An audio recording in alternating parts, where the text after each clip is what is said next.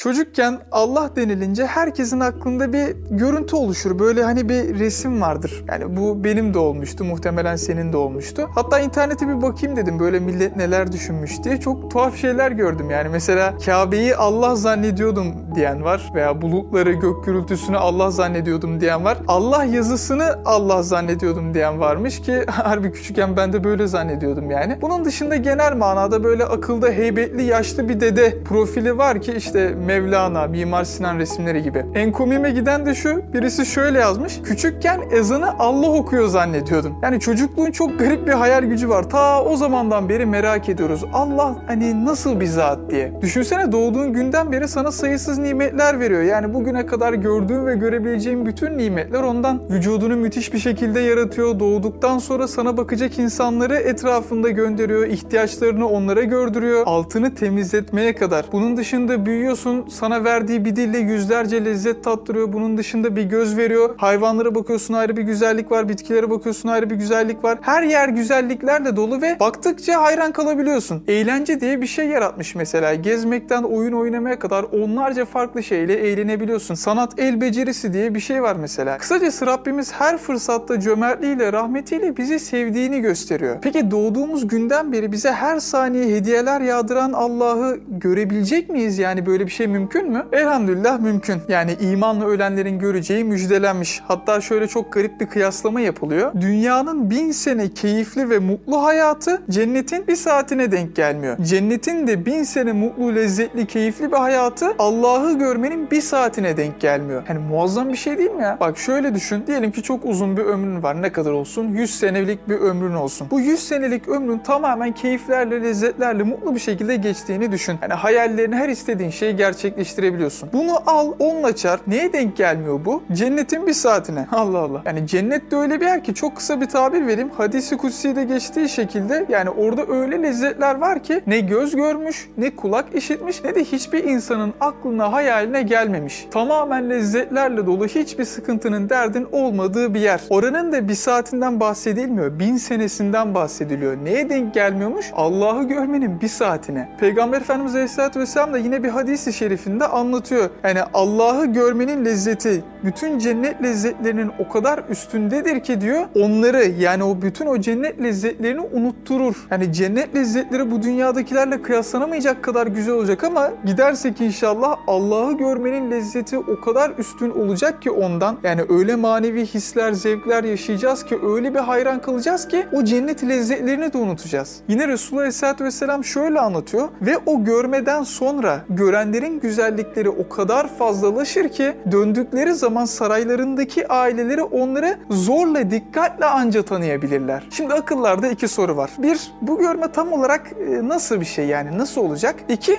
ne sıklıkla olacak? Şimdi birinci soruya bakacak olursak bu görmenin tam olarak nasıl bir şey olduğunu bilmiyoruz. Yani aslında bunu bu dünyada anlamak da pek mümkün değil. Çünkü ayette var diyor yani Bismillahirrahmanirrahim. Leyse kemislihi şey yani onun benzeri gibi bir şey yoktur. Yani Allah yarattığı hiçbir şeye benzemediği için ve bir şekli de olmadığı için onu görmeyi bu dünyada anlamak mümkün değil. Ancak ahirette görünce anlaşılabilecek bir olay bu. Bu tıpkı şey gibi yani e, doğuştan görme engelli birine renkleri anlatmaya çalışmak gibi. Yani yapamazsın ki. Ama aramızda böyle en akıllı birimiz çıkar. Ne yapar? İşte o kişiyi bildiği bir şey üzerinden yola çıkar. Maksimum aklına yaklaştırmaya çalışır. İşte Resulullah Aleyhisselatü Vesselam da bunu yapmış. Görmek demiş. Yani olaya en yakın tabir bu. E önceki hadisi hatırlayın. O görmeden sonra gören kişinin güzelliği o kadar güzelleşecek ki döndüğü zaman e, ailesi onu tanımakta zorluk çekecek. Yani olay çok farklı. Hani görme diyoruz ama bu görmenin içinde güzelliğin artması var. Cennet lezzetlerini unutma var. Her zerrene kadar lezzet alma, feyiz alma var ve bunlar bize anlatılan kısım. E hepsi bir yana gördüğümüz hiçbir şeye benzemeyen bir zatı göreceğiz. Yani dolayısıyla bu anca orada görünce anlaşılabilecek bir olay. Burada en fazla akla yaklaştırabiliriz ki e, Resulullah sayesinde de şu an zaten bunu yaptık. Peki bu görme ne sıklıkla olacak?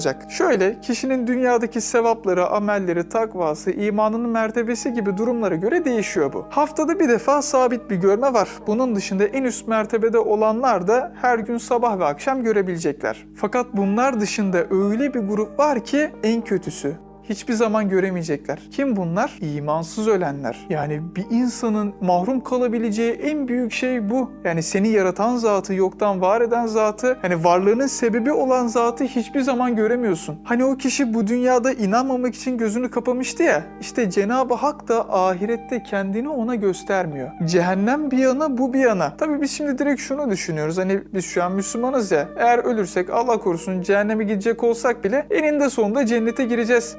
Hayır, daha maçın son dakikası gelmedi. Bu olayın nasıl biteceğini bilmiyoruz. Bakın bir insan Müslüman olmasına rağmen günahlar bakımından çok kötü bir hayat sürdüyse veya iman olarak çok zayıfsa ölürken son dakika imanını kaybetme riski var ve Allah korusun biz de böyle birisi olabiliriz. Dolayısıyla hani artık bir şeylere dikkat etmeye mecburuz. Yani gerçi böyle diyorum da bizden istenen böyle kaldıramayacağımız aşırı bir şey değil ve bunu da çok uzun bir zamanda ne bileyim bin senelik bir ömürde yapmamız istenmiyor. Yani ne kadar yaşarsın ki? 20 yıl, 40 yıl, 60 yıl hadi 80 yıl yaşa. Bu vaat edilen sonsuz cennetin yanında hiçbir şey ve bu hiçbir şey olan ömrün içinde yapman gereken şey yasaklanan şeylerden kaçınmak. En azından bunların büyük olanlarından kaçınmak. Günün 40'ta biri kadar az süren namazı kılmak, imanını kuvvetlendirmeye çalışmak, dinini öğrenmek adına bir şeyler yapmak. Bak mesela şu an önemli dini bir meselede video izliyorsun. Harika bir şey bu. Mesela bazen bize mesajlar geliyor işte Allah razı olsun sizin sayenizde Kur'an okuyorum. İşte Allah razı olsun sizin sayenizde tefsir okuyorum. Kur'an'ın verdiği derslerden faydalanmaya çalışıyorum. İşte Risale-i Nur tefsirlerinden okumaya çalışıyorum. Çok güzel bir haber değil mi bu? Yani bir insan günde belki 30 dakikasını ayırarak Rabbini tanıma adına, iman hakikatlerini öğrenmek adına, imanını kuvvetlendirmek adına bir şeyler yapıyormuş. Müthiş bir şey. Hele ki bir insan böyle kötü bir zamanda, böyle günahların kol gezdiği bir zamanda Allah adına, din adına bir şeyler yaptığı zaman bu Allah katında çok daha değerli oluyor. Yani fark etmediğimiz böyle bir fırsat da var. Kısacası şunu kabul edelim. Bizden istenen şey gerçekten çok zor değil ve ahirete kıyasla da çok kısa bir hayatımız var. İşte bu kısa hayatı